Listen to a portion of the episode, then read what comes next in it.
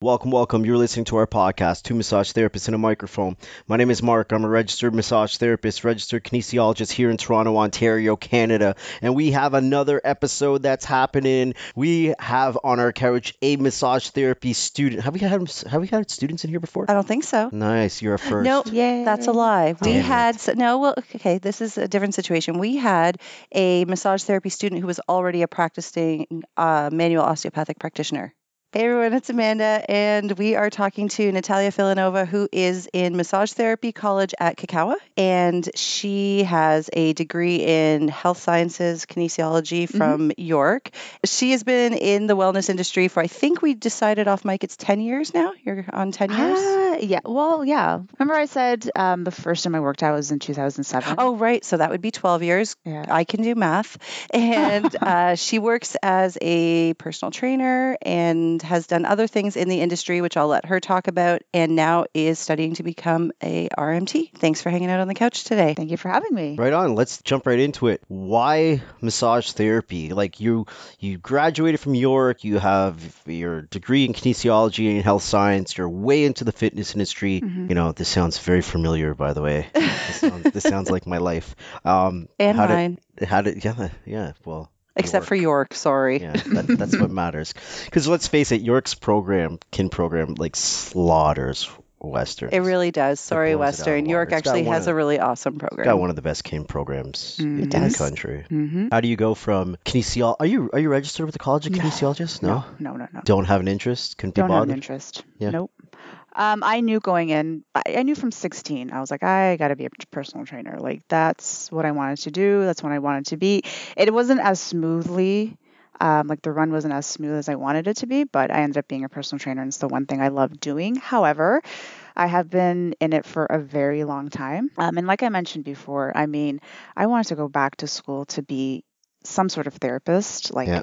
Long time ago Mhm. long, long time ago. Um, and I was going back and forth physiotherapy, athletic therapy, massage therapy. I was going back and forth, back and forth, back and forth. And then finally, you know, I turned 32. I realized uh, massage therapy is the most hands on kind of therapy there is out there. Um, there is a high demand for them, Mhm. um, especially, you know, working at the spa in Cobourg. I realized, holy moly, like, there's so much need for massage therapists. Where are they? And then I was like, okay, I'm 32. I'm not getting any younger. I have nothing to lose now. Let's just do this now. Let's just go into school. Yeah, Like- makes a lot of sense. What made you think at 16 I want to be a personal trainer? Um, I already was in love with the fitness industry. I was already pretty active at that time. And I was just intrigued by watching personal trainers and how they get people moving and stuff like that. And over the years, it just became more of the body aspect. It wasn't even about weight loss. It wasn't even about aesthetics anymore. It was about, Mhm. holy, like you can make huge changes with your body Mhm. just getting physical. That sounds like my life. It, I was 17 when I decided I wanted to be a trainer. So mm-hmm. I understand, that like, I was in the gym and I would watch all of it. And then I actually went and spoke to the manager of the gym that I was a member of and said, mm-hmm. Are you guys hiring? Like, I just wanted to work at the front desk. I just Yeah. wanted to be there. And they groomed me and trained me. And then I started taking courses. And I actually became a personal trainer before I even went into kinesiology because mm. I just loved it so much. I, I totally get it too. Because I, I was the same. I didn't think I, I, I didn't want to be a. Tra- I didn't not want to be a trainer. I didn't know that I wanted to or didn't want to. I just was really. I got into lifting weights and stuff maybe late high school, and I used to watch everything fitness related. Yeah, same. I used like the, there was a TSN used to have two shows that came on at seven and seven thirty in the morning. And I can't remember the names of them for the life of me, but they were great. Like w- the one that came on at seven thirty, I think. Like, have you ever heard of the fitness model Can Kiana Tom? Anyway, she was she was on one of the. Sh- I can't remember the name of the show. They used to like have all this equipment on the beach, and they used to work out on the beach, and I used to like eat that up. I I used to buy Flex and Muscle and Fitness magazine you know, subscription, and like I was just so into it.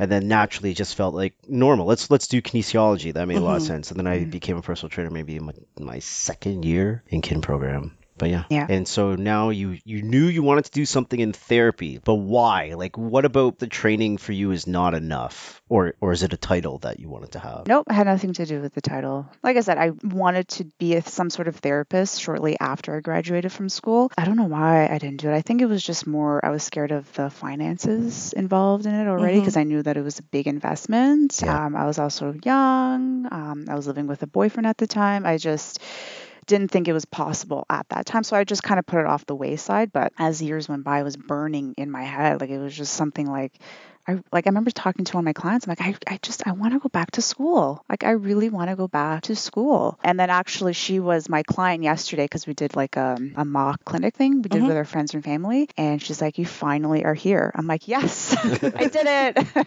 I enrolled. But why it like I said, I'm always going to be personal training. I, I think once I become a registered massage therapist, it's not like I'm going to be like, okay, done with personal training. It's out of my Right. I'm still going to do it. But I think it's more of a, okay, what next? What next? Like, I just, I want more and I want more in that physical spectrum. If I can help someone relieve pain and help with preventing stuff, I would love it because as a personal trainer, you can't. You can only get them physically active, and that's it. And you'd fit in really well with a lot of stuff that's happening in massage therapy. I feel like a lot of massage therapists, they're now realizing mm, all of this passive stuff that we do is great, but it only takes us so far. Mhm. And then they're like, they're now starting to explore more of the movement, Mhm. which really makes me laugh a little bit because us movement kinesiology people, Mhm. we're like, this is old school news. Like, this is, there's nothing new I about know. this. And to them, it's like this new New thing. discovery. Look what we know. No, I'm like, no, this is this is. Well, and I mean, you can't fault them. You only know what you've been taught. So for me, yeah, definitely the movement thing always, that was like just instinct to me. When I was in massage school, I remember doing my um, oral practical exams and incorporating more exercises. And I remember even in my REMX class, the instructor saying to me, Well, that was really creative what you did there because I wasn't just taking the Yeah. exercises they taught me and performing those. I would actually read the stem and give the person exercises that I would actually prescribe. exactly. And so I would do that. And he's like, oh, that was really creative. Like, where did you learn?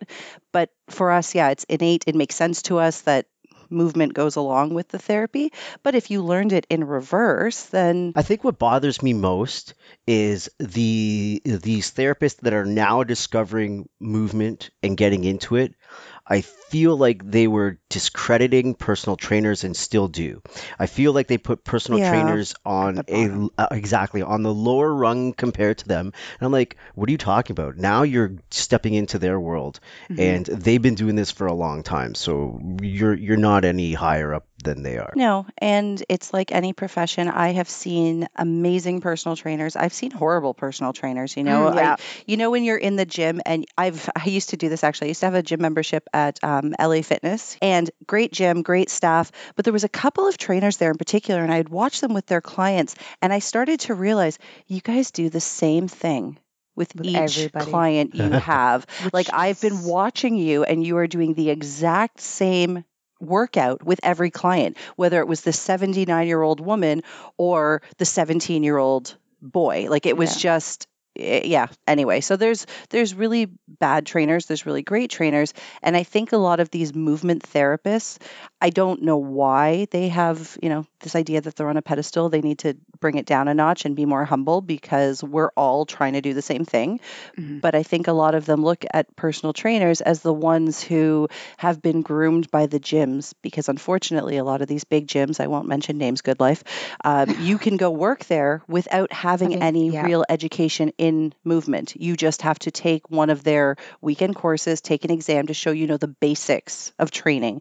So those trainers they may eventually be amazing but when they start out they know nothing They know right? nothing. nothing And personal trainers now are also looked at as, oh, they did a weekend course and now they're certified, Exactly. or they did an online certification and because in Canada you can you can, yeah. And so, for the trainers who actually have the education, have taken all the additional courses, and who really care about the body and movement, like you said, not just the aesthetics, they get lumped in with the trainers who did the weekend courses, right? Anyone could call themselves a personal trainer. And it's the same thing in our field. Like a lot of therapists get sort of offended when somebody thinks like, "Oh, you're a massage therapist. Oh, yeah, I, I have so much stress. I want to relax," and they get offended. Like, no, I do therapy. I don't just do relaxation Mhm. because we all get lumped in together. So I don't, I don't have a huge hate for the movement people. I just think they need to be a little more humble. People in terms of personal trainers. the mean? ones who think they're higher than the personal trainers, I think they need to be a little more humble. Yeah, I haven't met anybody in that aspect yet. But one thing I will say, and this is for pretty much a lot of the industries, I think people, whether it's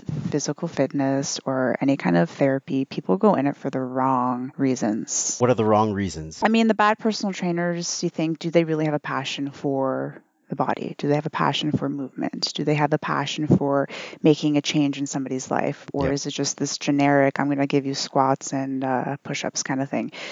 Um, because I think it's cool. It's because it's a cool job and I like working out myself. Like my clients are literally my science project. I see what I can do to mold them t- so that they are better, not better versions because they're already awesome people, but better physically so that they can function better in life. Like the amount of desk jockeys that I train is miraculous and they all have their own different things. They all progress much differently and they're all my little science projects and I love it. I'm in it because I have a passion for. it. I'm not in it because I think it's going to make me a ton of money. Same with massage therapy. I'm not in it because I feel like massage therapy is going to make me rich because I know it's not going to. I'm doing it because I really do have a fascination and a passion for it. I think a lot of people come in whatever industry and they're like, oh, yeah, you know, my physiotherapist helped me, so now I want to become one.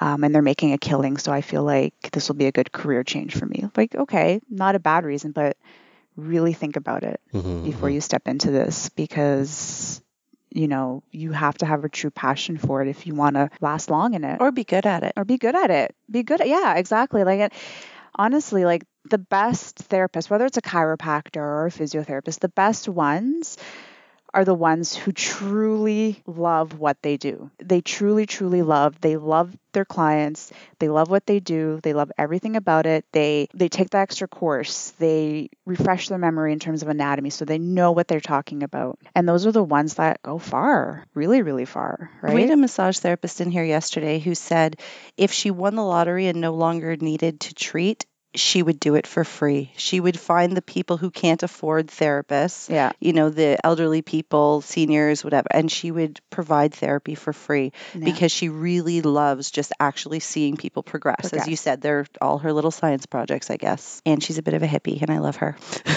Yeah, she is. These are awesome. right? so when you finished York and uh, you started doing personal training, you also mentioned that uh, you were involved with a spa. Kind of give us the give us the career path from school and all of the stuff that you did right before getting into massage therapy at Kikkawa. Okay, so yeah, I graduated school, um, and then I was working at. There was one gym that just opened at the time. I forgot what they were called. I wasn't there for long because I moved over to Pure Fitness, which is uh, Leaside there, and I was working front desk. And then from there, I moved to Totum. Mm, Totum Life Science. I Ah, love we know them. Totum. I love them. I worked for them for a good six years, and I absolutely, to this day, they have been my favorite place to ever be. Like I say a lot of good things about them. I have nothing bad to say. They are an awesome, awesome company. Their therapists, their trainers are just awesome, passionate people. I met those guys a long time ago mm-hmm. before they were Totum Life Life Science. Yep. Before they were Totum Life Science, they were Pro Fitness, and Pro Fitness had a contract with the Fitness Institute, so they were providing personal training for the Fitness Institute. That's when that's when I met uh, those guys way back when. Yep, yep. They were Pro Fitness before they became Totum. But then after that, I kind of wanted to branch off. On I, I was um, kind of like an office manager there, and I was teaching kettlebell classes. Um, and then after that, I just wanted to branch off and focus on my personal training. Somehow, I ended up at Equinox. Hmm. Uh, you guys heard of Equinox? Yep. Yeah. So I was there as a personal trainer for I think about a year. Ugh, was not happy there. What were you not happy with? I think because I'm such a like how do I say this? Like I'm professional but not in a sense of corporate style. You're real. I'm real. Hmm. I would say I'm real. Amanda's like, what? Equinox real? What? No, I'm I'm agreeing Oh, okay. because professionalism, people say that word and think it means corporate guy in a suit. That's not professional. That is Yeah. professionalism isn't defined by like your appearance, how you it's yeah, anyway. So I'm Well, some of the you. higher end clubs they expect certain things from their employees, right? Mhm. Mhm. So like when I worked at the Fitness Institute in Mississauga, that was at the time considered a, a high end club, and it's like tattoos, no, piercings, no, Mhm. clean shaven, yep. Like you had to have this very certain look, and I couldn't figure out why, and it just didn't make sense to me. Yeah. Like you know the Buckley's dude, Yeah. you know Buckley's cough syrup guy, yeah, Doctor Frank Buckley. Like you have to refer to him as Doctor Buckley. I'm like, I think the guy just wants to be called Frank sometimes. You know what I mean? like just it's, anyway, but it was it was interesting. But yeah, though, like uh, Equinox was definitely like that. And you know what it is for some people? It just wasn't for me. Yeah. And again, they became that gym that would just hire you if you just wanted to be a personal trainer. You didn't have to have legit anything. Right? You didn't have to have a certification. You didn't have to. Like Right. they were Did you did you at least have to look a certain way? Yeah, you had to wear all black. Okay. So just black pants, um, and then their t-shirt. Black if you were training somebody, and you would get this like light blue t-shirt if um, if you were just doing like floor stuff. Gotcha. And floor stuff is basically you go up to people, talk to them, and wheel them into personal training Right. kind Yeah. of thing. Yeah. they uh, the Fitness Institute, that's what they initially offered me a the job fitness for. coach job. Yes, they offered that to me to start, and I mean, it wasn't it wasn't a bad offer in terms of pay, and eventually it was ultimately going to lead me into training there. Yeah, I was like, I don't know if I want to be the person walking around the gym floor selling training. Like, I know that's part of the job, but no, I turned that down. Yeah, that I didn't like that position. I never had that position. hmm But then I got I got the the Mississauga club in contact with this other dude that I know, and he is a salesman. Like this motherfucker will sell you sand at the beach, and you're and you're buying it by the truckloads. Like like that's how good he is with with personal training sales. And then he eventually worked over there, and I think they once they did that at that particular location, they kind of got rid of the fitness coach position because why are we paying people to roam the floor to help people to really get them into to doing personal training when we Mhm. can have this guy here and have everyone do a fitness test with him Mhm. every new member or, or member that's already there that hasn't had their fitness test or hasn't had one in a, a long time do your fitness test with this guy and then you end up walking out of it and he's done $5000 worth of personal training sales Yeah. Boom, just like that just like that. And like for me, I'm not a salesperson at all. So for us, every time we were given a new assessment to do, we were given like a script. Yes, gyms are all scripted. Uh, and I'm like, this really, I cannot do this without, I I- like, I can't do this with a straight face. Yeah. Like, there's no way I can get this person to train with me if they don't want it. I can give them all the knowledge in the world. I could say, you need training because this, this, and this. But if I can't convince them, I can't convince them. And I, I, I don't want to push somebody who doesn't, they're not going to be a long term client if I, if I force them into personal training. I don't know. Uh, That's just my mentality. And also, I don't like being closed up like that in like a little box with a script. Mhm. This is how you should be. This is what you should say. If people don't renew with you, if they don't sign up with you, it's because of you. And that's what Equinox basically was like. They're like, well, if they don't renew, it's because of you. Yep. There's no other reason. They'll find the way if they really wanted to be with you. I, I tend to disagree with that. yeah i'm with you but that's the sales that's a sales mentality It is a sales mentality. And the biggest reason I turned down the job at the Fitness Institute because I just came out of being a general manager at a fitness club where I wasn't training people anymore. I was selling training. I was mm. really good at it, but I felt like slime why did you feel slimy though because there is a genuine way to do sales, but Yeah. the pressure I was getting, the owner of that company was very unethical, and hence why all of his clubs have closed. I don't know what he's doing now, but he was he was just not a Yeah, good yeah, guy. And so, I mean, I would get phone calls from him, texts from him multiple times a day. Like basically, as Natalia said, like there's no reason that you haven't sold this much to this point. And so when you're getting that kind of pressure, I would end up convincing myself because I had to believe what I was doing. I would end up convincing myself that people that I knew probably didn't need the packages I was selling them. I would convince myself they did, and I would get Yeah. them to sign up for these I, f- I packages. flip on this. I think yeah, there's a dirty there's a dirty feel to it. Mhm. But at the end of the day, if you're if you're selling it, and in my mind, everyone can use a trainer, no matter Of who you course, Yeah. are, of course. no matter That is how I slept at night. Is you're at. least it's something good for you. Exactly. Mhm. Yeah. So, uh, and that's why I asked, like, why would you feel slimy about it? Because at the end of the day, if uh, if Tiger Woods can have trainers and make a comeback and do, like, in other words, you're at this elite level and you have trainers, then average everyday Joes, even if you know what you're doing to some extent in the gym and you know about the body to some extent, elite people have trainers. Then uh, th- that's that's the only reason why I asked that. Yeah, for sure. And I agree with you. And that was how I was able to keep going for so long is I was at least selling something that people could use and it Yeah. wasn't absolute garbage. But again, if you have somebody in front of you who's telling you my availability is like Mondays uh, at 10 a.m. and like Sundays at 2 p.m. and I have fibromyalgia and a lot of times I can't get out of bed and Yeah, this, yeah, you know, yeah, they're telling me all these things and I'm coming up with this plan for them and I make it sound great and I put a bow on it and then they pay me $400 up front. I was like, will I actually see her use that $400? okay, And get it, it got to a point where I couldn't do it. So when I went to the Fitness Institute, it was exactly as you described. It was very elite, it was shiny, it was lovely. And they said, we, you know, we can have you come in and start off as a floor coach, but very quickly that's going to turn into you training. What they offered looked really pretty, but I just got really afraid of being a salesperson again. Yeah. So I had to say no. Well, that's the same with. I don't want to bash Equinox. They're a great company, but but that's their mentality as well, right? Like they'll say, okay, well, you're not going to be on the floor for very long. You're going to be um, a full time trainer, and it's going to be great. It's not easy becoming a full time trainer, right? You got to build your clientele. It's going to take a couple of months, and if they don't see that you do well in the sales, they put you way at the bottom. They don't even start. They don't even give you leads anymore. Mhm. So now you're struggling. hmm Yeah. So where'd you go after there? After that, um, I started training for Bomb Fitness. I really enjoyed my time there. Um, and that's when Your House Fitness reached out to me as well. Um, they hired me, and um, I stuck with Your House Fitness for the last over two years now.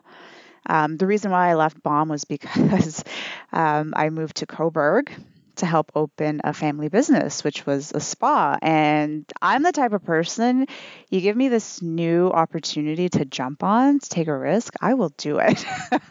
so, why I decided this was going to be a great idea, I don't know. Uh, but at the time, it seemed great, I guess. Oh, new company. I get to be a part of the opening. This is awesome. Even though this Toronto girl had no idea where Cobourg was on the map. I had no idea where Cobourg was. I well before okay, so how it became was like my family already owned some property there, um, and so my brother-in-law just kind of looked at me and was like, "Hey, do you want to open a spa?" And I was like, "Sure, let's do it. This is great." So we drove down to Cobourg, and I was like, "Oh my God, Cobourg is so cute! Like it's a, such a cute little town." um, right by the beach. It was pretty. We Mhm. looked at the space and then we went right to it. We started planning the business. I started reaching out to reps for skincare lines and this and that. And um, we were at the spa doing the painting, the construction. I'm like, this is exciting. This is stressful. This is crazy. We did the hiring. So I found some estheticians to start working for us. And then we opened. And uh, I realized six months down the line, oh boy, not boy. not where I- I feel like I think it was just one of those things like, oh, it's exciting new opportunity, but isn't me. Um, so I was kind of faced with the harsh reality that no, it's not. And I I was still driving down to Toronto to see my clients. um, Whoa. Your in-home clients, yeah. in-home clients, and I loved it. Like I just I the weekends was the t- one time that I felt myself, not at the spa. Mhm. Right. Although the spa played a role in inspiring you with massage therapy, right? in a sense, it made me realize the high need for massage mm-hmm. therapy. Because you know what? I was going to go on the road of becoming a physiotherapist, or not at all. Not at all. Maybe I was just going to let it drain my head, but not actually do it. But then finally, I was like, it's now or never, Yeah. right? I have nothing to lose right now. Just why not do it now? And so, yeah, I just packed my bags literally the next day, came back to Toronto to enroll in the program in Toronto. I mean, I was originally enrolled in a program in Oshawa, it didn't feel right. And then I went to Kikkawa and I was like, okay, yeah, it feels good here. Feels right. That's good that you got out of somewhere that you didn't feel right about, though. Yeah. So many people don't. So many people are like, uh, I sort of committed. Let me just tough it out. And then it becomes just fucking murder staying there. Yeah, like it just I walked down and I was like, uh I, I didn't feel terrible, but I didn't feel right. I was like, is this the right school? And but then once I walked into Kikkawa, I just it wasn't even the friendliness. I think it was just the vibe in that school. I was like, yep, I, this feels good. There's no no second thought. Let's do this kind of thing. And they helped me with the whole process, and and here we are today. I love that. I think trusting your gut is so important because sometimes you can't think of a rational reason to do or not to do something. Like your brain isn't telling you anything, but for some reason you have this like instinct this is where I need to be or I shouldn't be here and following that I think is really important. It's there for a reason. it's there for a reason. I and it takes a long time to just be able to read that. Mhm. a long time to be able I mean the whole spa thing was just very sporadic. Did I sit there and listen to my intuition? No. For me it was just more of a let's jump on it. Let's do this. You're impulsive. I'm impulsive. Oh, I'm so impulsive. I'm very you're very impulsive as well. It's there was one time years ago that we actually started to get excited about the idea. We were just going to pick up and move to the East Coast because Mark had helped design some curriculum for a school in Newfoundland Mhm. and he came to me and said, "Let's just go. We could probably just go and teach there. Let's just go." And I was like, "Yeah, let's go to Newfoundland." Like it we put no thought into anything sometimes. And sometimes it works out and sometimes it doesn't, but Yeah. that's how you learn, right? Like I, I would do that. If somebody said, "Hey, let's move," I don't know, to Bali, I'd be like, "Yeah, let's do it. Let's go. let's go." I've never been there, I don't know anything about it, but let's do it. But yeah, and I kind of like like that about me. So the only reason why I discovered about uh, you guys was actually because of one of my instructors, and so um, I started listening to you guys, and again, impulsively, I'm like, what if I just contact Mark and just see, hey, what if we just like get the student's point of view? Yeah, I dig it. So Yeah. let's let's get into Let's the get the student's point of view. point of view. Yeah. All right. So tell us about your first couple days there, because that's probably the the most sort of exciting. You're in a in a classroom with a whole bunch of people. Give us the idea of what your classroom setup is like in terms of demographics. Are you are you there with a bunch of young kids, older people, second career? What's it What's it like? Because uh, I I feel like it's different at every school. Mhm. Yeah. But you just described my whole class right there. we had young, we have young people. Um, we have people like fresh are- out of high school people? Almost. Okay. Almost. Very early 20s. Um, we have second career. Um, and then we have people that are already in the industry and just kind of want to upgrade kind of thing. So we have it all. It's funny because I remember the first time we walked into the class, I'm like, wow, our desks are real massage therapy desks. this is awesome. You look at your classmates and you don't know anybody. And now we're like a family. You become very close very fast, in massage school. Well, Yeah. that's what taking off your clothes in front of a bunch of fucking strangers is like. Yeah. You Yeah. better get friendly quickly because Yeah. you just saw my purple undies. You know. yeah. It's it's amazing because i love my class. And we're not a big class at all. I think we're down to nine, nine people now but like we're awesome. We're all awesome. Um and mind you we're only you know five months in. Do we know our true colors? No it's starting to come out but even still like the amount of support we give each other is miraculous because we know this is an intense course it's not Mhm. going to get any easier we got to be here for each other That's really good. Did you have a lot of exposure to massage therapy other than the spa? Like, were you getting treatments regularly, or was this something new to you? Because, like, when I went to school, I worked. I was working as a kid in, in clinics and all the rest of it. So I was always around a whole bunch of therapists, but I had never really had massage therapy done at all. Like, I was not a client of massage therapy before. So the first times I actually really got massaged were in school. Was that the same or different for you? Uh, slightly different. I again worked with a lot of massage therapists. Like Totum had a lot of massage therapists. Equinox had a lot of massage therapists. Um, so I was around a lot, and you know, being at the spa as well, a lot of massage therapists. Did I get massages frequently? No, and that's just a personal choice. I don't. I don't know what it is. I don't know what it is. I'd rather be the therapist than the client. There's a lot of people like that. From when I was teaching, there was always a handful of people in the class like, Yeah. you know what? I really don't want to be on the table. I rather just like not if if I don't have to. You're looking at me like, what the fuck? No, I was just thinking about everything you guys were talking about. I didn't have much exposure to massage before. I come from a family that literally doesn't like to be touched. I like none of them get regular treatment. Um, we were not like huggers. We weren't like cuddly people. You know, like it was probably a very unlikely career choice for me. Mhm. And actually, one of my first real uh, treatments, it wasn't even a treatment, it was actually you. um, you and I were working together, and I hadn't started the program yet, and I had come to you with a neck problem, and I remember you doing something um, like somewhere in my like suboccipitals and i was like what is that like the intense pain i felt from him just like barely yeah. touching my suboccipital. I was like what are you doing? He's like oh you got some serious issues here. He did like a 10 minute treatment on my neck in the middle of the workday because i could barely move. And i went back to my desk and i was like holy shit like i can i can focus. My eyes are working but like it was that was sort of like my first real exposure to massage. Otherwise, I hadn't really. And when I went into massage school, I loved being a client. I wanted to be on the table. I wanted to like I wanted to see how all this stuff felt. A lot of it was horrible. Like I I do not have a high pain tolerance. Mhm. You know, when the instructor would have me as like his demo body and he'd be sticking his baseball mitt fingers like into my subscap. I'm like this is awful, but at least I could feel what it felt like. I enjoyed that. Yeah, I like the hard pain for some reason because it's like, oh yeah, you're getting rid of it. Um, but in terms of me, I'm not a person that relaxes. I like to be on the go. So if you're gonna massage me, you better get right in there. Do you know what I mean? Like, yeah, I'm I, with you. I, I like to feel uncomfortable Yeah. during a massage. There's nothing about it. I I- I don't like. I fall asleep all the time just because every time I lie down, I just fall asleep. True.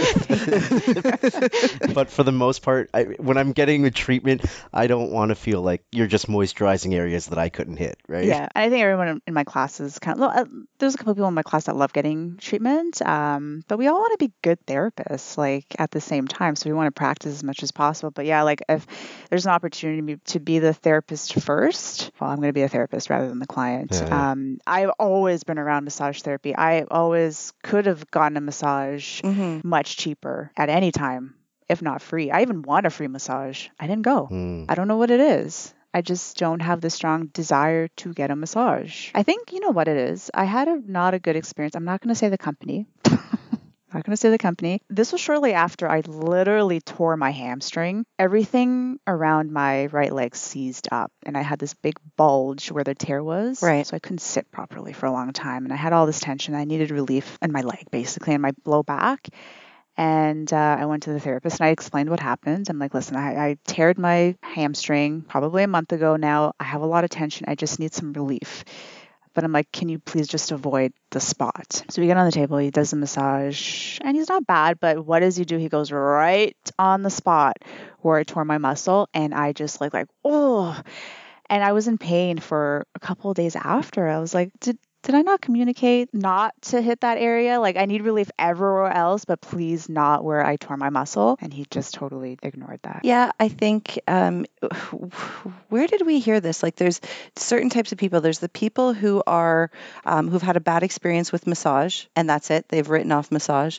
There's people who will have a bad experience and then maybe try somebody else, Mhm. or like people who have great experiences think massage is great and then even if they had a, a bad experience they just assume okay that's a bad therapist. But i think there's a lot of people that once they've had a bad experience with a certain type of therapy they write all of it off. Like i know a lot of people do that with chiropractic. They say you know i don't i don't believe in chiropractors because they had one bad chiropractor. Mm-hmm. So you can be traumatized by a therapist For sure. and write off an entire profession I wasn't traumatized by that experience, but I was just like, I just, I don't know what it is. I'm just, I don't care to lie on a table for an hour and get a massage. I think it's wonderful and I think it does wonders for people, but knowing that massage therapists can do so much more than what they're doing out there, I don't know. I just, I've never been good at being a client in general. And that's for anything. I, I hate going to the hairdresser to get my hair cut. I cut my own hair.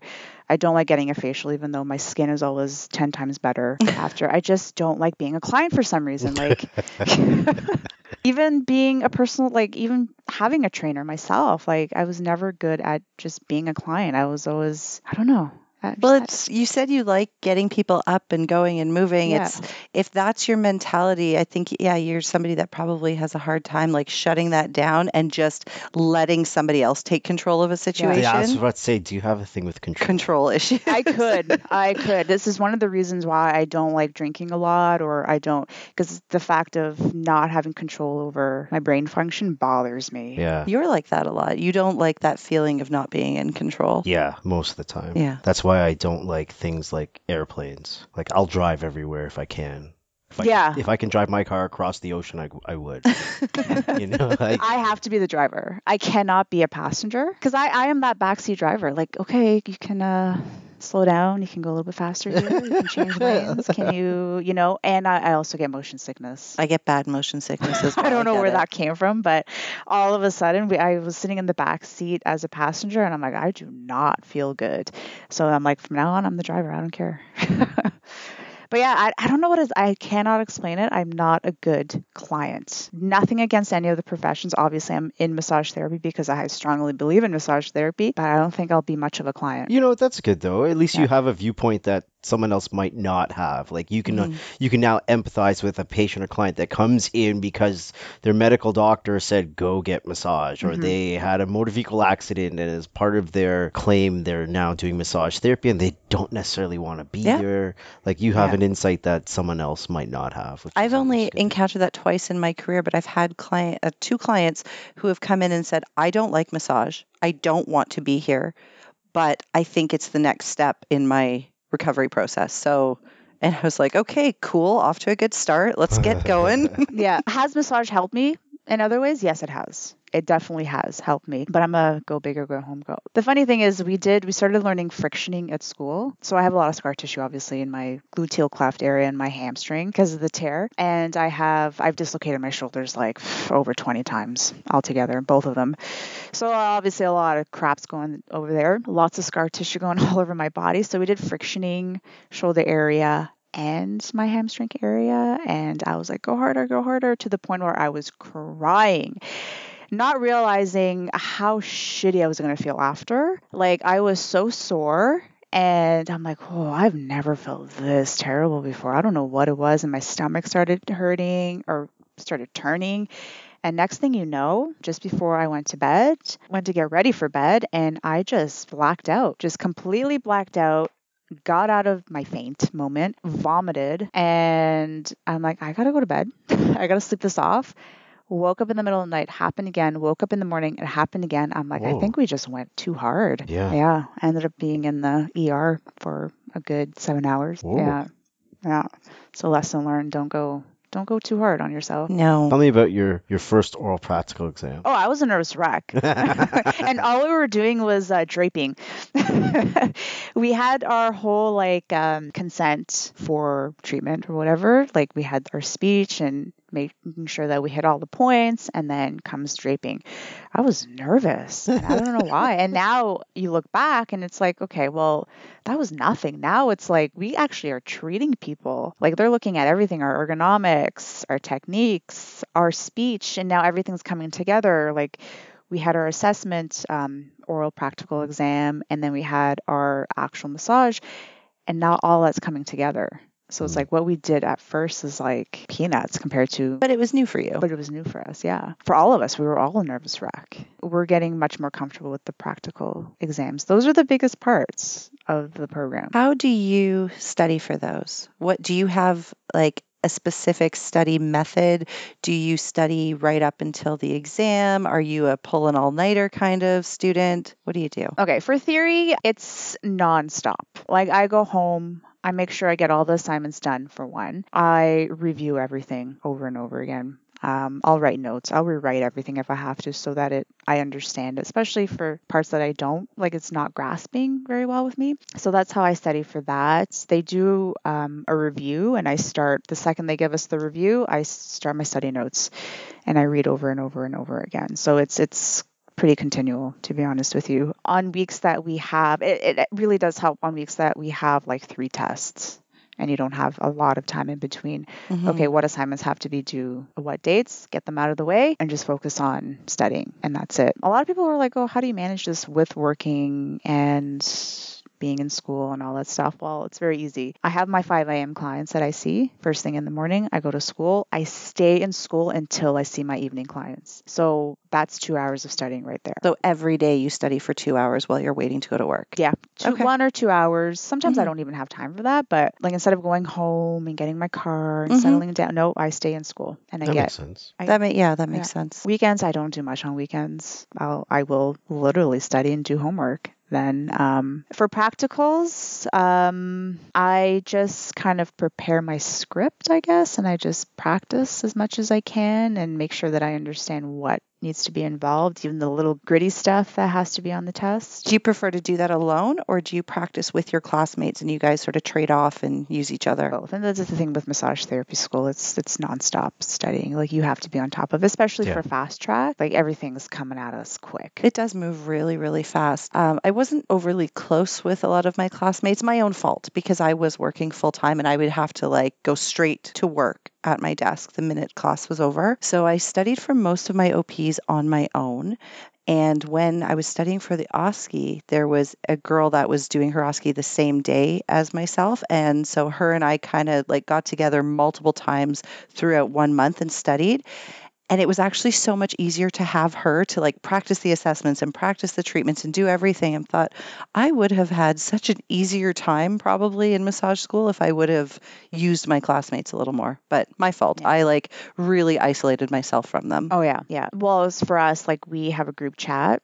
So if we have a question about something, we just, hey, does anybody have this? Hmm. Can you help or whatever? Um, we send notes there. We send like, we really do help each other out every way we can. It, it, it does help that there's a pub right in the strip mall. So sometimes we'll just go there and play pool.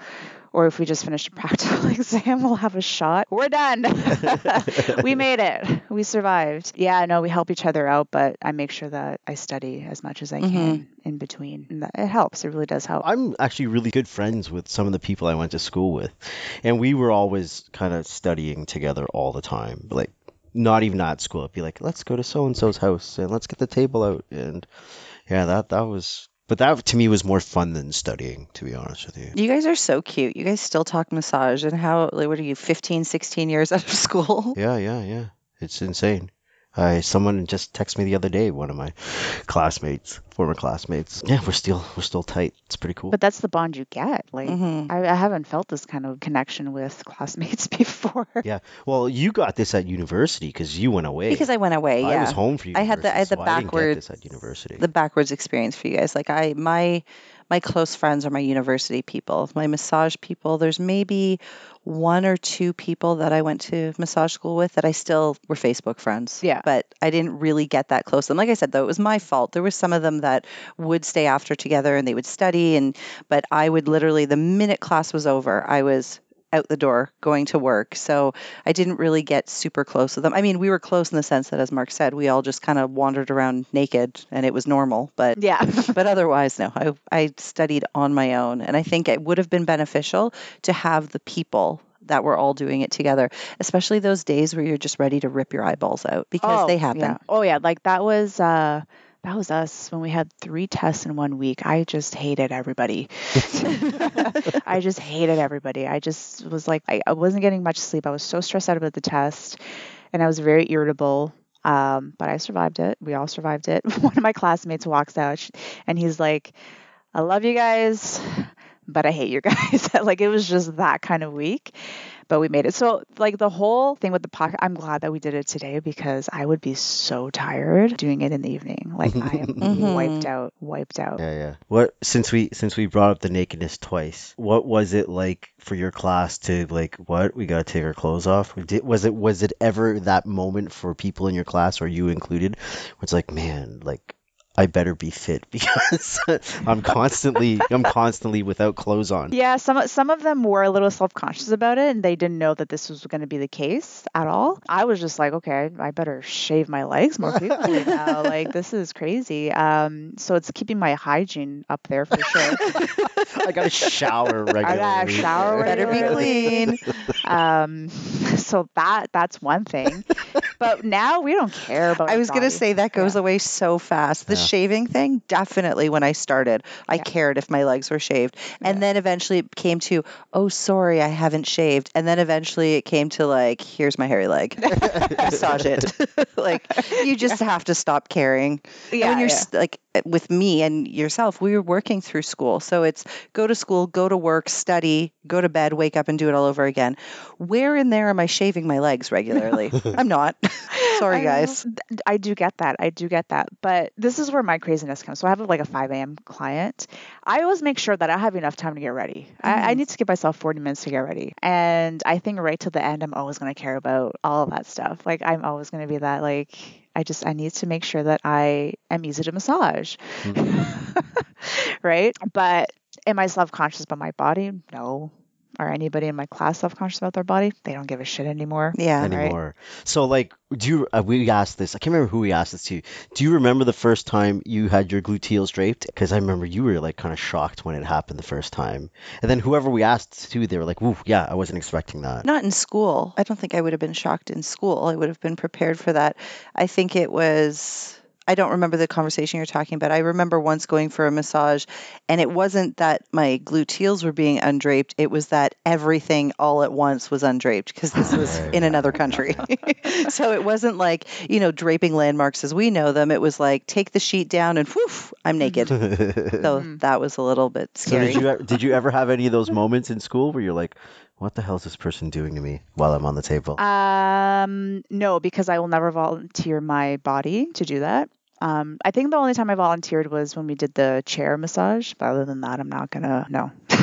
Because I remember our draping, our first draping test, and and my, my partner. Well, we got assigned people that we were bodies for, and so it was this guy Justin, nice guy. Actually, I reached out to Justin to be on the podcast recently, and I was not an underwear wearer. Like I normally, I'm a c- commando kind of person, and so I'm like, "Fuck, this guy's got a draping exam, and I'd feel horrible if he fucks up his exam because I'm a commando guy." Yeah. So I had to like go out and buy underwear for him and all the rest of it. And I remember that whole day because I'm not used to wearing underwear. I was so fucking irritated. I was like, "What is this?" I had to go take him. I had to throw him away like halfway through the day. But the stuff I did for for Justin passes passes draping exam. Oh, so you mean by testing, like for testing? Yeah, we're assigned Yeah. bodies too, and yeah, I kind of have to. No, I refuse to buy special underwear. to Make it easier. No, they got to deal with my thong. Mhm. Get your massage. Do I care if the teacher sees my? No, because I know the teacher has seen more than Yeah. Right. a butt cheek. You know what I mean? Like, That never bothered me. I do remember when we were learning breast massage and they, you know, they approached it in a sensitive way like, okay, any females that are willing to do a demo or willing to be a body, you absolutely don't have to. And because I worked at the school, I was like, I feel like I have to draw the line somewhere. And this whole group of students, where like I work in the admin at the school, I'm like, this whole group of students, like undraping my nipples, Mm. I, I have to draw the line somewhere. So Mhm. I didn't volunteer to be a body for breast massage. I think if it were to be now, I might be a little more okay with it. After having kids and everybody has seen everything, that You goes out the window too. But I, yeah, at the time I was like, no, no, I don't think I'll do that. And the one girl who stepped up to do it, um, yeah, she just it like if she was so comfortable and fine and you know we were all like standing around her as the teacher was showing us like the proper way to undrape and how to do the breast massage and she was she was totally comfortable and it wasn't weird and everybody was very professional. And I think when you're in that environment and in massage school the the reason that you end up being so comfortable with your body is because everybody else there is just trying to learn. Like they're Yeah. looking at you as a group of muscles. Nobody's judging your body. Do you need to lose weight? Should you shave? Like nobody's even thinking that. I know I wasn't. Like when I'd have a client on the table who maybe didn't have, you know, six pack, I didn't But care who about Who does that. have a six pack? li- Realistically, really. there was a time in my life when I had abs. Do you do you do you notice a difference though with the early 20s people in your class and and the older second career people in terms of like how they their comfort level or I think it's more not in terms of the the way they learn because the the early twenty year olds are very smart. Yeah. Um, actually, one of them dropped out, but she was very smart. She was very smart. Um, I think it's just more of how do twenty year olds relate to thirty plus year olds. yeah. right? I think it's more that than anything. Because I remember, I remember being in my 20s and trying to fit in with the 30 year olds, and you just can't because they just have a different spectrum of life. I don't know. I have no idea. Yeah, I can Right? see that. that's true when i was 20 something i thought 30 something was old Right.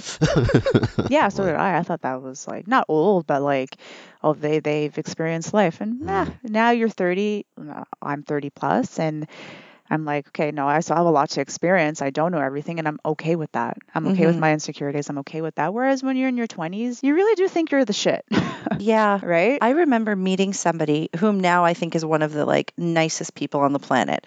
When I met her, I was pregnant. I was 30 and her and I are actually similar in age, but when I met her, she was had been drinking. I know now she doesn't drink, Mhm. but you know, she was acting like really loud and crazy and dancing and whatever.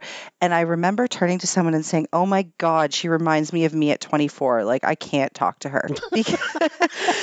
And because that's that's the way I look at myself in my 20s. I was like, "Man, I was so stupid, but I didn't know I was so stupid." Mhm. So when I meet somebody in their 20s now, I think I'm more tolerant of that because I'm like, "Oh, you're dumb, but one day you'll realize you're so dumb." Yeah, exactly. That's how I see it too, because I, I see these young 20 year olds and I'm like, yeah, I was like that. And Mhm. I see how stupid I was. You'll learn. Yeah. You'll learn. they will learn. I was very shy. And yeah, we have a girl that's very shy in her class, you know, mm. but she's a hard worker. She is a hard worker. But I saw myself as that shy 20 something year old. And then you see other young ones who think they are the shit and you realize, no, you're not. You're not. And you will learn that you're not. Oh yeah, I was that person. I Yeah. I thought I was the shit when I was in my early Yeah. 20s. You know, I was like super fit.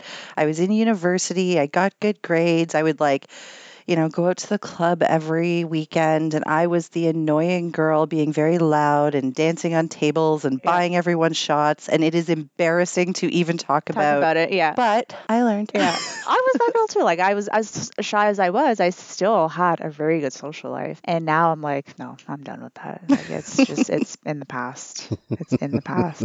Why are you giggling over there? nothing, nothing, nothing. What were you like in your early 20s? We were all like that. I feel like. To be honest, I don't remember my early 20s much. I really don't. I I know. fake ID'd my way in too. Like before I even turned 19, I was like, oh, I'm Mhm. gonna be 19 in a year. I can't wait. So I got fake ID. Somehow got away with it. Oh, my fake ID was a West Indian girl named Farah. For those of you who don't know, I am almost I'm one shade above see-through. and somehow I would go to these clubs and again, it was that that confidence of the Yeah. 20-year-old, right? And I'd Yeah. walk up well, I wasn't 20 obviously. I was 18, but mm-hmm. I'd walk up there in my little skirt and, you know, way too much skin showing and hand them this ID of this West Indian girl named Farah and just look them straight in the eyes and I think maybe got called out on it once. She's like, "Okay, okay." I had my real picture on my fake ID. Oh, you had like a real fake ID. No, I, I just had to a somebody real- else's. I went to a real legit place that a like, real made legit place that makes fake, fake ID. they take your picture. They're like, make sure you memorize everything Oh, on it. 'cause They are going to ask you. and can we make my name McLovin? Oh my god, It I can't awesome. imagine you would have ever had a fake ID. You were No. such a straight shooter. I didn't you have were a fake ID. Student. I had an older brother who I could have used as ID, and I I did that maybe a grand total of two times because it cost me forty bucks a pop every time I wanted to use his ID. He charged you. He charged me for fucking everything. No wonder you guys I don't want- speak anymore. if I wanted, it, my parents, we, we used to have a, a vacation house in Florida. So they would go to Florida multiple times a year. What's with having a vacation house in Florida? It's like the Canadian dream. Oh, okay. I just know so many people that have vacation homes in Florida. Mark's been Yeah. trying to convince us to buy, convince me for us to buy a vacation house the for the past ten years. it's years. the Canadian I'm dream. like, we're too young. We're not there yet. anyway, so yeah, my, my parents had a vacation house in Florida, so they would go to Florida all the time. And I'm in high school, and my brother was in university, and uh, you know I can't I can't buy booze, but we're always having parties. So I'd be like, "Yo, man, can you buy me some beer?" He's like, "Yeah, sure, but it'll cost you." Everything cost me something. I had to pay him to borrow his car. I had to pay him to buy me booze. It was like a fucking nightmare. So I didn't really do a lot of that stuff before I was of age. But I used to play a lot of music. So my early 20s was I was constantly at a bar playing. Like Yeah. I would play like three or four nights. We would gig three or four nights a week. You were still doing that into your early 30s. I remember going to at Yeah. least two, three shows a week when you Yeah. were in your early 30s. So I did I did a I did a shitload of drinking in those days because there's nothing to fucking do. You show up at the venue. You're not you're not on till eleven o'clock, but sound check is well before the venue even opens. So sound check is like at six thirty. So you're there. You set up six thirty. You do your sound check, which takes a grand total of fucking twenty minutes. And then what do you do? You do nothing. You hang out. And then the bartender is there, kind of doing some stuff and uh, you know counting bottles, whatever they do with their fucking. Have you ever worked it as a bartender? Or Nope. I don't know what they do with their clipboards, but they always open up the fridge, counting shit, marking shit on their clipboards. And- Inventory. Inventory, Okay, yeah. sure, whatever you want to call it. and so you know we try to they do with whatever they're whatever you do with your clipboard, bartender man. All I know is uh, like if you work at a bar, especially a bartender, you got to make sure that if you, I don't know, poured this many ounces, that this much is left in the bottle. They count it. Yeah. They count Yeah, it. yeah, yeah. yeah. Yeah, we right? had a really good friend who was a bartender for a while, but I'm pretty sure that that bar was a little relaxed because I'm fairly certain she used to serve up quite a few drinks on the house to us. She might have paid him back in the end. Who knows? Who knows? Or she she had to count it. She had to count it as inventory. Yeah, so Hmm. we just end up drinking because bartenders there doing inventory while we sit around the venue waiting for it to open up. So by time people actually get into the venue and we hit the stage, I'm bombed. I'm I'm like sh- I'm completely I, I, I don't remember the majority of the shows we played. I didn't know you that young, but knowing you, you were a quiet, shy guy. You'd go to school, you'd work out, you'd go to school, you'd work out, you'd study. That was the end. That was the end. And uh, you'd have to get drunk to play shows because you were too shy to get up there without a, f- without some liquid courage. It's, I just felt more comfortable. Yeah. I felt it's not that I felt more comfortable. I felt more comfortable performing when I was bombed.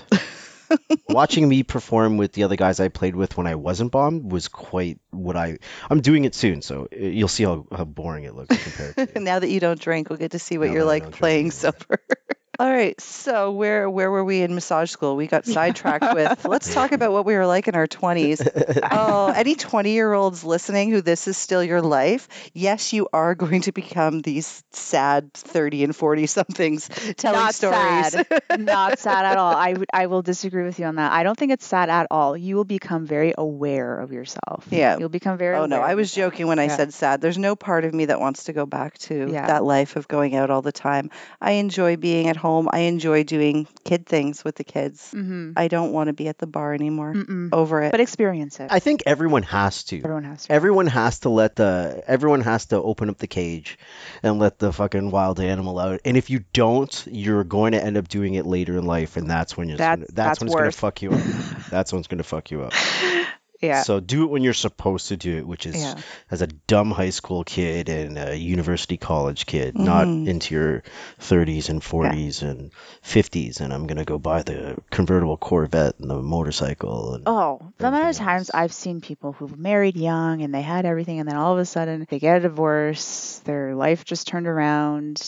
Ah, now they're trying to go play catch up, and it doesn't work when you've got the big bald spot. they're the biggest players, they're this and that, and they've just become very irresponsible human beings. It's like, okay, well, holy crap. I'm Mm. glad that I experienced what I experienced when I experienced it. I don't know. I say let them have it though. If they missed out on it, let them have it. well, you it. have to have it at some point. yeah, let them have it. Why are you looking at me like I'm just actually, honestly, legitimately trying to remember before we went off on the tangent about being young what we were talking about. we were like I we were just went talk- so we were blank. talking about massage therapy class, and I asked, you know, about right being how comfortable or what Yes. the classroom dynamic is like Okay. with old people and young people and is there any insecurities and blah blah blah with the younger people versus the older people Do you notice differences then away from the the body stuff when it comes to study habits and how seriously people are taking it? Like for you, this is a second career. For some of the other people, this is a second career, or I guess for you, it's an extension of your mm-hmm. your current career.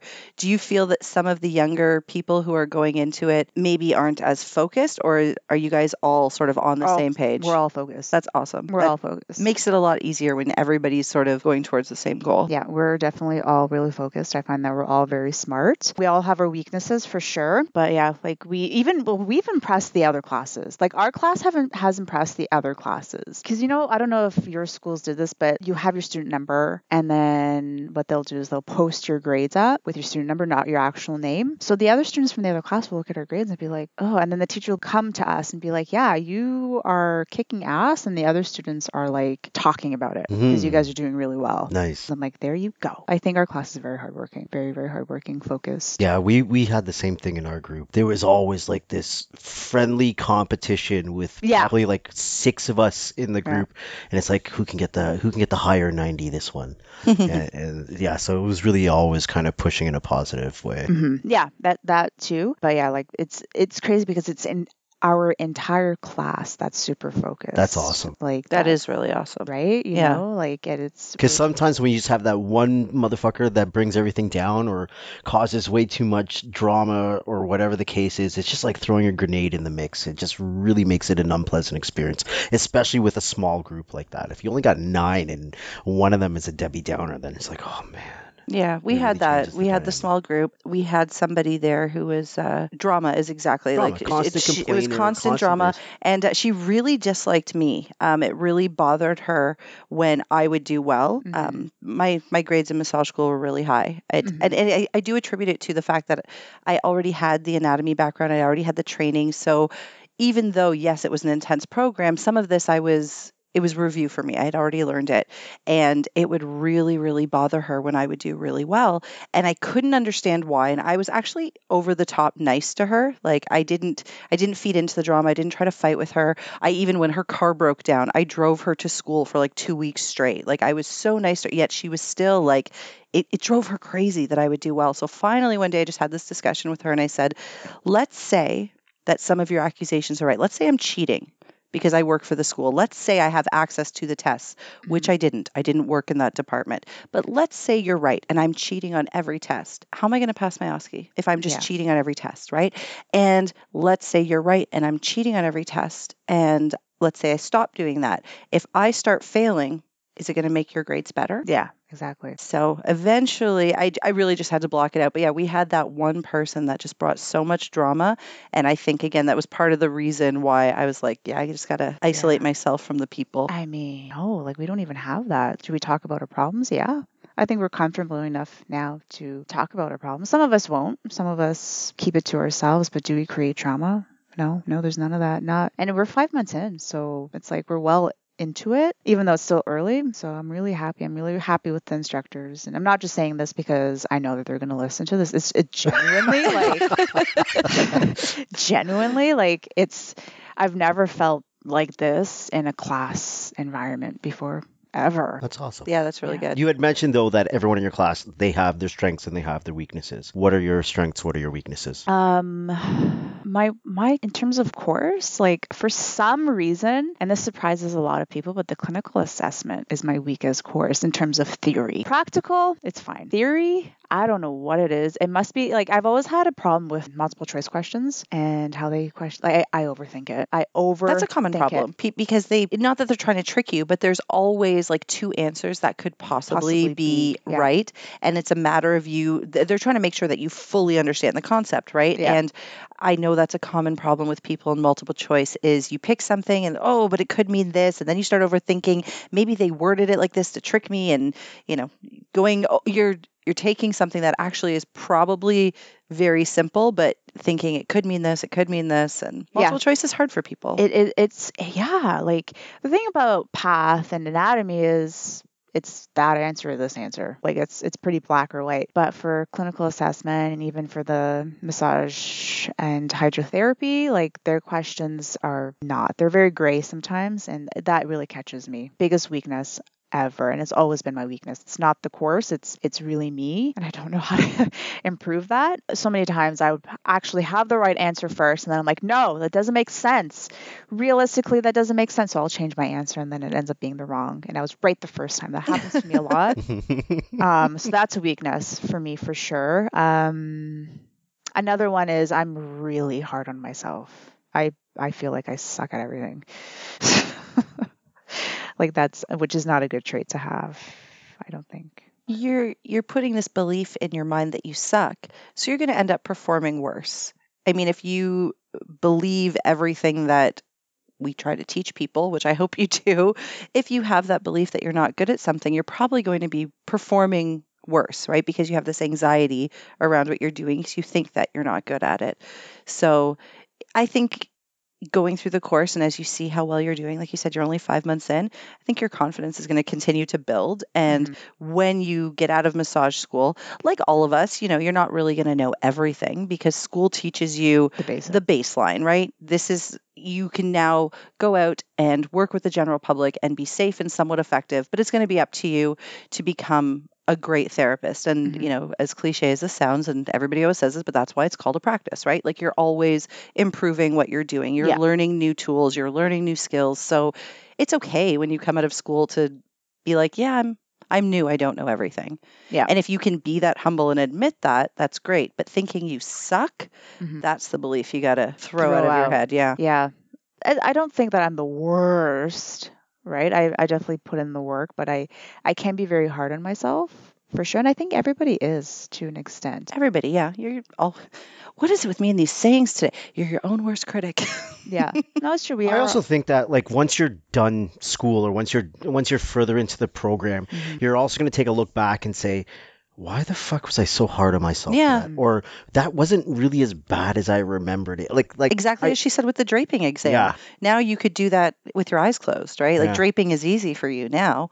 Five months ago, you felt like, holy shit. Like, Mhm. this yeah, is like at the end of the program, you're going to be like, I don't know why I struggled so much with orthopedic assessments. Like now, I just feel like I know them really well and I know the concepts really well and I understand this material really, really well. Yeah. And you're going to just scratch your head at the end, going, I don't, I don't fucking get why I had so much difficulty with that. Yeah, you know, it's not even a weakness. It's just it's just how my brain works Yeah. sometimes. Even as a trainer, you know, like being a trainer, like you, you have to be a good trainer if you want your clients to continue with you, right? Mhm. You got to continuously challenge them. You have to do a good job. You have to be really personable. So for me, it's like when they stop, I take it very hard. Mm. Right? I take it very, very hard. But there's a number of reasons why people will stop. They'll be with me for a long, long time and they're like, okay, well, I got to move on or I Mhm. just can't afford it anymore. hmm And I just kind of have to take it as not personal. Right. For sure. So, But all of these things also show that you are good at what you do because you do have a passion for it. You care where your clients are going. It's not like, oh, okay, you're going to stop with me next. You know, because yeah. there's an abundance of clients. You can always make money, but it's not about that for you. As you Mhm. said, you want to see people progress and you want them to stick with you. And it'll be the same when you're a therapist, right? Yeah. So this idea of, you know, being hard on yourself can actually be a positive thing because it's going to Mhm. push you to actually want to be a good therapist, not just pass your OSCE so you can go get a job at a massage therapy chain and yeah. see lots of people and make lots of money. hmm Exactly. Have you started student clinic yet? Yeah, we well it's yesterday. Yesterday. so yesterday, Yeah, um, Tell we us about your first go at student clinic. um, so it wasn't the official one. Our official one is next Thursday, but we bought um, it was friends and family day, so I bought two of my good friends. Well, actually, one was an old client of mine and my best friend, and I was nervous about this. I was like, okay, it's one thing to have a stranger come in, um, but it's another thing to have your friend who you are going to see over and over and over again. so if you don't do a good job, it's going to be an awkward conversation. Um, I actually like I really enjoyed the experience. I had a good time. I one friend made the comment of, "Oh, this feels magical." I wanted to hear that. I wanted to hear that. And then my other client, she was having some hip pain and the fact that I relieved that hip pain by the end of it made me so happy. So we did like an internal rotation of her hip. She no longer had that pain. I was like, "Oh my god, I feel like I accomplished my entire day right now." That's awesome. Yeah. I hope you went and had a shot after that. No, I didn't. I went home because I was really tired because it was a long day. Student clinic is awesome because that's Yeah. when you really get the feel for like this is what it's going to be like to work. Yeah. This is Mhm. what my job is going to feel like. Yeah. And so if you really dig student clinic, then you're like, I'm going to love this job. And then if you really fucking hate student clinic, you're going to be like, I think I'm going to have a hard time being in this field. Oh, I felt That's so pumped totally after. true. I really loved student clinic, and when I became a clinic supervisor, it always concerned me. I guess is the right word. When I had students who like would get sort of upset, like you know, if they had so um, when I was clinic supervisor, the students each had three slots, Mhm. so they could take three clients in one clinic shift. And I had a couple of students, if they saw they had an open spot, like they were excited about it. And then if a client called and I filled that spot, it was like, oh, I was kind of looking forward to going home early. I'm like, if you can't treat three people we might need to rethink your career path right now. Yeah. If you, if you don't want to If you don't want to treat like, you- exactly. you're asking. You know, I, I I agree with you on that. It makes no sense to me. And this is my fear too. I'm like, okay, what if we start clinic and I see an empty spot? I'm gonna be very offended by that. I want my schedule to be packed. And I have that mentality of like, okay, get them back in. So both my friends are like, oh yeah, we're we're coming back. I'm like, here's a card.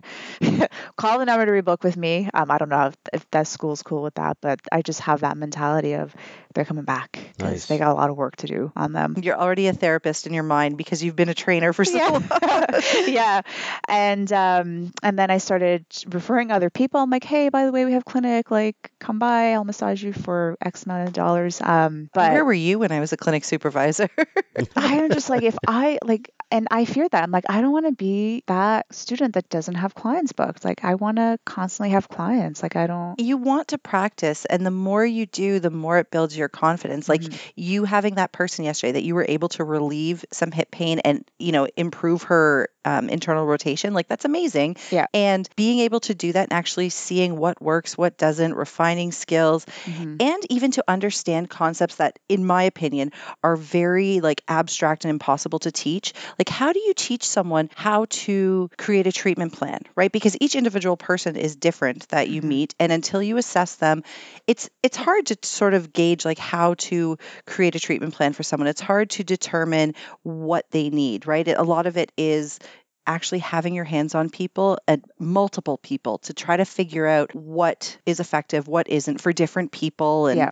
it's uh yeah clinic was the place that i think probably i learned the most Oh yeah. For sure, 100%. You finally get to use everything. yeah put it all together massage school is like a big puzzle you learn assessments and then separate from that you learn treatment and techniques and then Mhm. separate from that you learn remedial exercise separate from that you learn how to do a health history and consent and now you're going to do it all together Yeah. i loved it I love how everything now is kind of molding because before it was just like, oh my god, this is da, da, da, and now everything's coming together. Yeah. Mhm. That was the Right. biggest thing when I used to when I used to teach. It was like it's going to feel chaotic. Yeah. You can't help that. Just stick with it and you'll you'll see the bigger picture. It's like you're just every every week that goes by we're just taking a one step backwards and the picture is becoming, you know, grand and clear in front of us. Mhm. So Yeah. And it was great to just like start the assessment and like it's all just okay, this makes sense. This is why we do it. mm, It really, really makes sense. So I'm looking forward to it. I know there's going to be days where it's going to be hard, but I mean, I already knew that. yeah Right. And that's why I kind of like being a mature student because it's like, I get it. I get it. What would you tell someone who's thinking about going into massage school? If there's anybody listening who's hasn't taken that plunge yet, e- maybe something that you didn't quite expect that was a surprise to you. I knew going in because again, I was surrounded by a lot of massage therapists. I knew going in how intense it is. I knew that I wasn't going to have much of a life. Did I know that we are going to do this many assessments? No, I had no idea. I was going to be learning this many special tests and assessments. Um, but I knew something had to give. Was I that surprised? No, it didn't shock me, but I just I was very unaware. So anybody who goes into massage therapy school, just know that you know you're going to go in and you're going to be very well trained and it's going to be very overwhelming it is not easy at all um, and really just think about it like you you have to go in really really wanting it that's my Mhm. opinion that's my opinion agree and, with and you. don't go in it for don't go in because you think you're going to make a lot of money You you might. There are people who Well, make a lot of money in this field, so you might, but I don't think that should be your motivation for almost anything because money ultimately is not going to be the thing that you know fulfills you in your Yeah, career. But that's what I'm saying. Like you will make a lot of money. Well, you're not. Gonna, you're never going to be rich. You're only going to be rich if you win the lottery or you own a chain or something. But will you make good money as a massage therapist? Yes. You will make good money as a massage therapist if you're very passionate of being a massage therapist. Yeah. That's my belief. That's my belief with everything. You are Yeah. only going to be successful in something if it's something that You you that you're genuine about. Like it's something Yeah. you really want to do. It's something you believe in. Um, when it came to sales, as I said, when I had to leave fitness sales, it was because I was starting to feel like I wasn't even believing in what I was selling. Not that I Mhm. don't believe in fitness and training. I do. I agree with Mark that I, anyone could benefit from having a trainer. Um, but when I started doing massage, that's the piece that was missing for me. It was like, now I don't feel like I'm actually selling anything. When I'm telling my clients, like, this is what you need to do, I feel no guilt. I don't feel slimy. I know that I'm telling them exactly what they need to do. And I, I don't know. I feel like I've been successful in this industry because I love it. Like it's Mhm. it doesn't feel like work. I actually said that to someone. I ran into someone in the elevator and he's like, "Oh, off to work." And I'm like, "No, I'm off to my vacation. Coming home and cooking and cleaning and dealing with the kids all day. That's work. That's work. I'm go- I'm going to have fun now." hmm exactly. Just really think about it because it's very taxing for your body as well, being a massage therapist. And I don't know, I'm doing it. It feels right. Everything feels great right now. You know, you know when you're like really happy about something that it almost scares you. You're like, okay, I feel really good right now. Is something going to happen? So waiting for the hammer to drop. yeah, I'm waiting for that to happen. too good to be true. No, Yeah. it's not too good to be true. Yeah. I do remember when I was in massage school and it got hard. You reminded me of that when you said, like, you know, when you feel really good about something. Um, I was in school and I was loving it. Like Mhm. I I loved what I was learning. I was enjoying it, but it was getting to be really really difficult balancing work and balancing school and trying to study because it is I was surprised. I'm still surprised at how surprised I was at how intense it was. Because I had done kinesiology, I had this idea that it was going to be easy. I did air quotes by the way for those of you who are listening. Yeah, yeah, yeah. I thought it was going to be easier than it was, and so I, I was I was taken back a little bit by how much I actually did have to focus. And there was a point where I remember actually speaking to Mark and saying, I don't think I should do this right now. I don't think that I can handle school and work and that, you know, I'm I'm tired, I'm overwhelmed. I think I need to take a break and maybe stop with massage school and come back to it at a different time.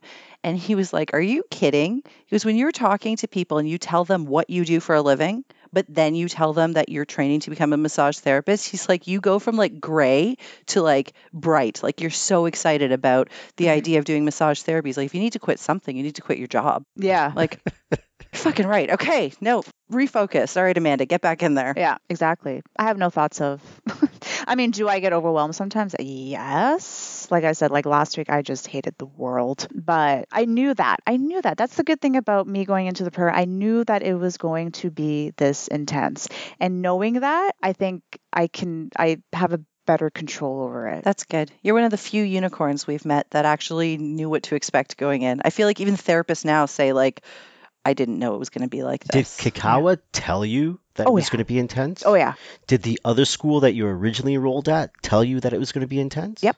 Okay, that's Yeah, good. they're very good. open about that. Um, they're very, very open. And they, like, when I enrolled into Kikkawa, um, he basically said, he's like, why don't you just do the fast track, get it done over with? You know, you have a background in it. It'll probably be a little bit more manageable for you. But he's like, you're not going to have a life.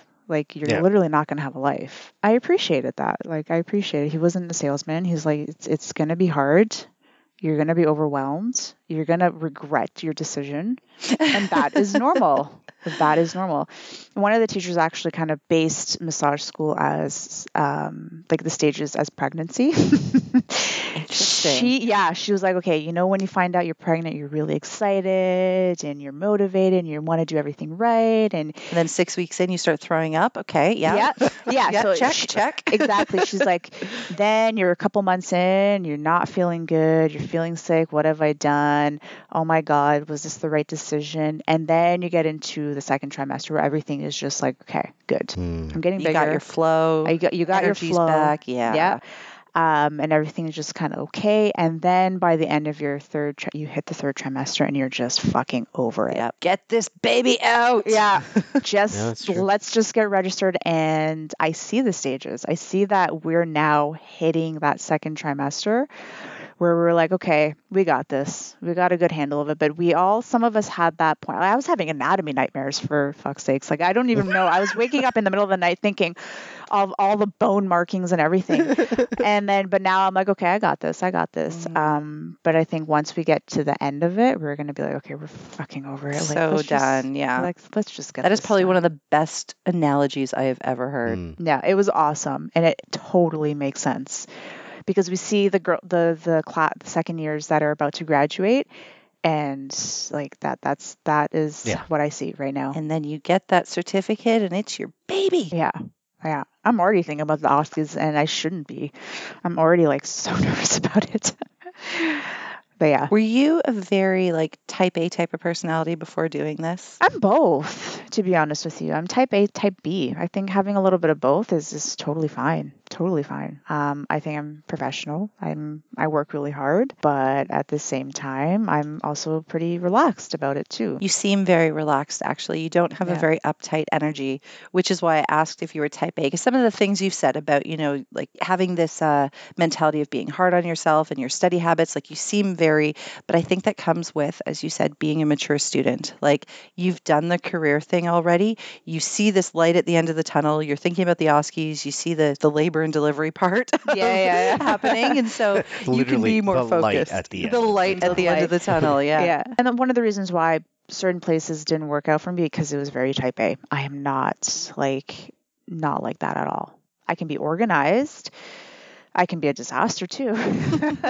but when I really want something, it sticks with me forever. But yeah, massage school, it, honestly, it's it's a lot more intense than what people believe. Any uh, particular field of interest when you're finished school, you've got your papers, you're registered with the college, anything else that you want to throw into the mix? Definitely want to get into sports massage. But you mean after? Like if I want to continue anything after? Is that what you Yeah, or any certain modalities and stuff that you might want to dabble into once you're finished. Yeah, like what type of therapist do you see yourself being? Is it sports massage? That's Definitely sports. Yeah. Definitely going to be a sports massage. Do I see myself in a spa? Uh, I don't know.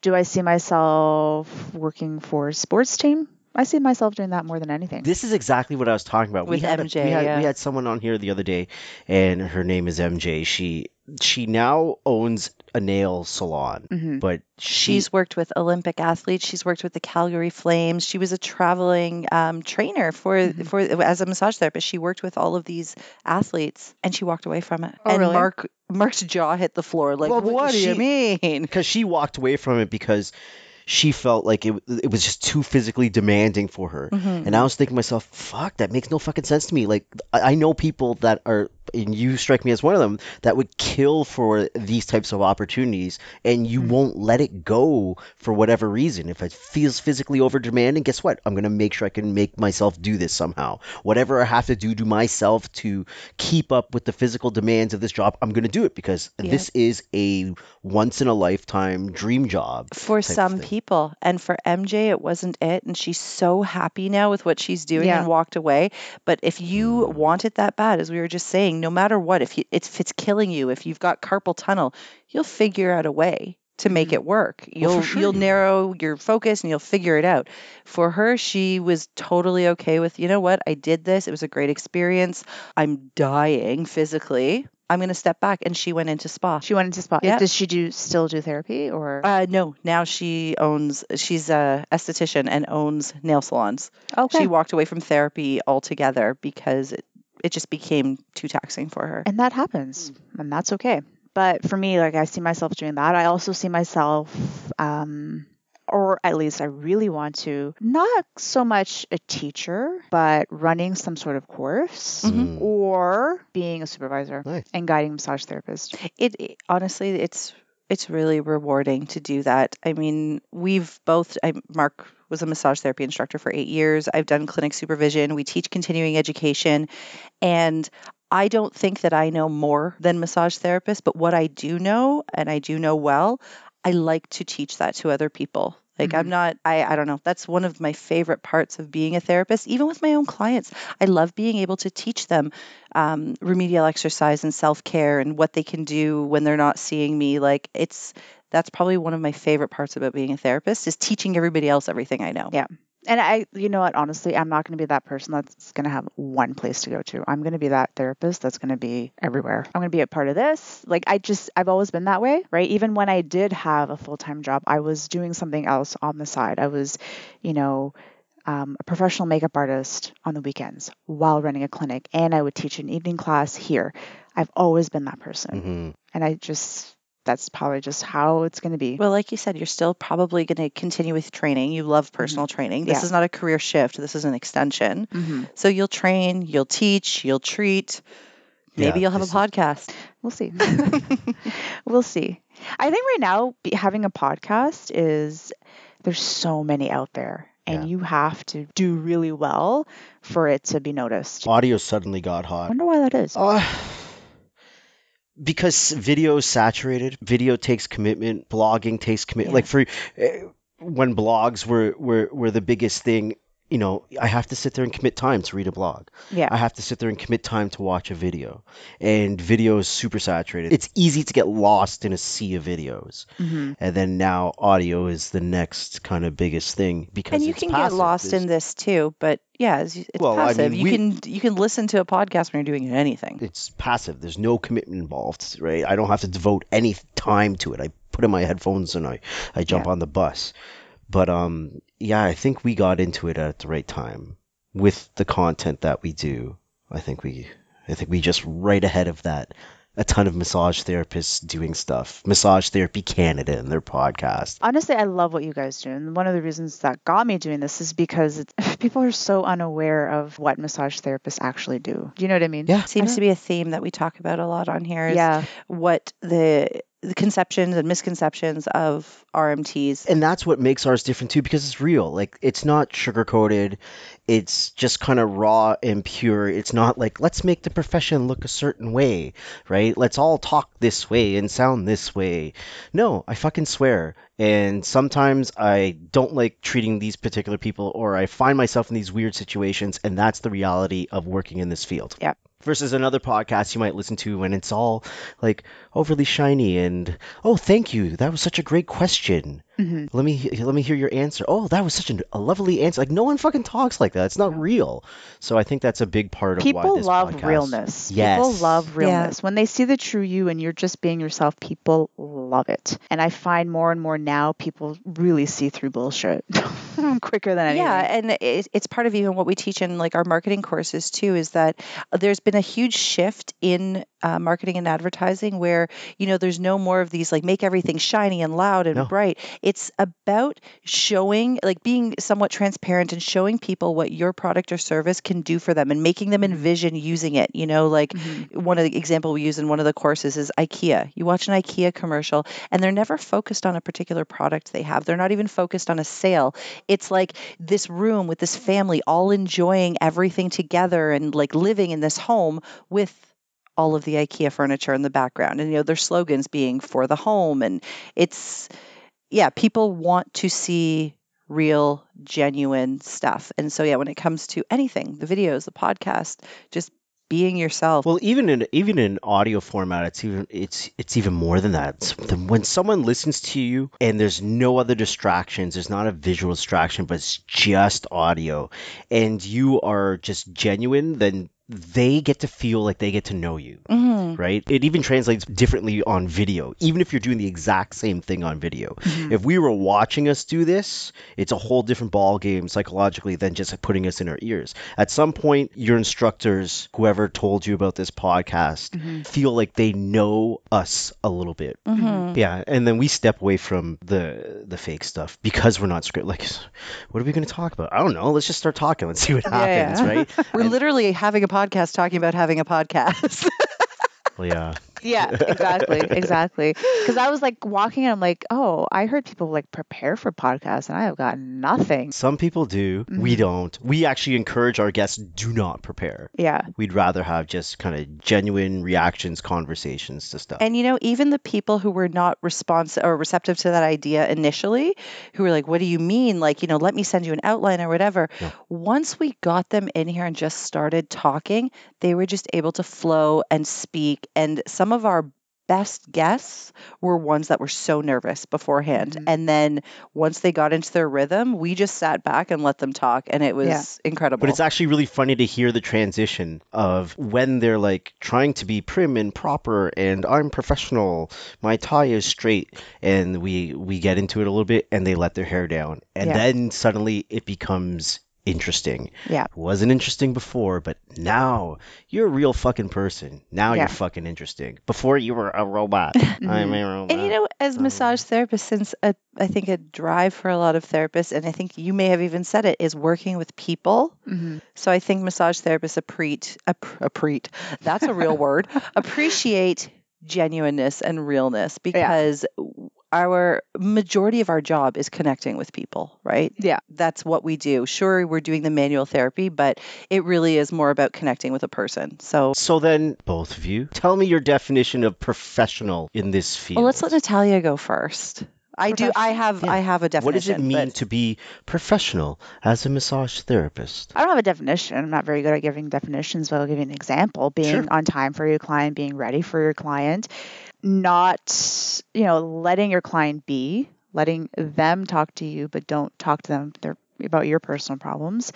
Um, I try to do that with my clients, my personal training clients, and just honestly, just showing up and showing that you care. That's it. Being late is unacceptable unless Mhm. you know something happens. Mhm. Communicate, whatever. Making sure that you are there to help them. There's progression. Anything to do with physical, there has to be progression. Period. Like period. If there's no progression, you're not doing something. I don't know if, how you guys think. I honestly feel that. You don't have to cure the person, you're not going to, but there has to be some sort of progression. Yeah, something's gotta be positive in this situation. Yeah. Okay, I get it. Um, but honestly, just just literally showing up for your clients. I like that. I'll tell you why I like that after I hear yours. Okay. Well, I would agree with that. Showing up. Um, and the only thing I would add is what we were just talking about, just being real. Like my clients, there's never any bullshit between us. If I am running late, let's say something happened. You know, Mhm. I I have a baby at home. Something happens with the baby, and I'm going to be late. I communicate with this person. Yeah. I come in, thank you for waiting. I and I still make sure they get their full treatment. And when I come in here, it's just being present with that person, as you said, just showing up. Thank- So regardless of what I just came from, so let's say I was 10 minutes late because of a whole shitstorm that happened at home. Once I get here, that's left outside, and I'm just here for you. Okay, Mhm. what's going on with you? Let's figure this out. And I think that the clients who have stuck with me over the last eight years have stuck with me because they know when they come in here, they are my priority in that Mhm. moment. So that's professional. It's not what I'm wearing. It's not how I'm speaking Thank to them. It's not, it's just let me do what you need me to do. Yeah. And so when it comes to progression, sometimes that progression is only something as simple as they came in here very stressed out and I was able to take that shit off their plate Yeah. for the time they were with me and make them feel a little bit better and then, you know, we go from there. But That's progression. that, that's progression. But thank exactly. you, because it has nothing to do with the fucking way you look, what you wear, Yep. whether I'm pierced or tattooed, the, No. the the tone of my voice and the language of which I, I speak to people has nothing to do with any of that shit. It has No. everything to do with what you guys said. Yeah. And I hate this old school dinosaur way of thinking. They're professional. You have to be in sound and act like them. Fuck it. You obviously don't understand any concept of personal brand, company brand, all of this stuff that is so important to create a thriving business in this type of field Mhm. in this day and age. Mhm. yeah. That's what I Well, have to 'cause say you- to you all want you your- dinosaurs. you want your people to be comfortable with you. And how are you going to be comfortable with somebody if they're speaking down to you, right? Which is what it can sound like when somebody's overly trying to act professional, right? That's the difference between medical doctors I've seen in the past and the practice I go to now. I it- Mhm. it, it's I have one particular doctor there that's my uh, GP, but she works with a whole team of doctors. So if there's a day that I need to go in as like an uh, emergency appointment, um, I'll see whichever practitioner is available. Mm-hmm. And one of them is, it just reminded me, as Mark was saying, piercings and tattoos. She's got a tongue ring and a tattoo sleeve. There's no part of me that feels like she cannot perform her duties as a medical doctor because of a tongue ring and a tattoo sleeve. Yeah. And she's fabulous and she's real. And I go in there and I feel very comfortable with her and I can have a conversation and tell her what's going on. And so, I mean, that's what I think of when I think of professional. It is nothing, there's no like solid definition. It's just make sure that the people that are coming to see you are getting what they expect and what you are supposed to be providing for them. Yeah. And I've had those people, I've been around those people that have that dinosaur mentality where you talk to them and it's like, a glaze over their eyes. They're, they're not absorbing anything. Mhm. They're there just to get a paycheck. Whereas for me as a trainer, I go there and seeing changes in their body makes me happy. Seeing that I relieved pain in my friend yesterday makes Mhm. me happy. Mhm. And it is about them. Within that hour, it is about them. That's it. Done. That's that's for me. That's professionalism. Right on, man. Yeah. I'm excited to see where, where this field takes you. Please, please stay in touch because Yeah. I'm curious as to where you're going to end up going with it. And then you can come back on as not a Yeah. student massage therapist, but As as a- a colleague, RMT with us. It'll be three RMTs and a microphone.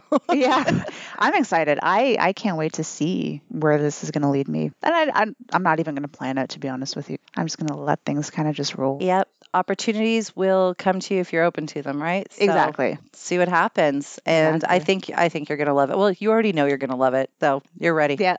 Thanks for coming. Thanks for hanging out on our couch. Thank you. Well, you guys have been listening to Two Massage Therapists and a Microphone. Peace.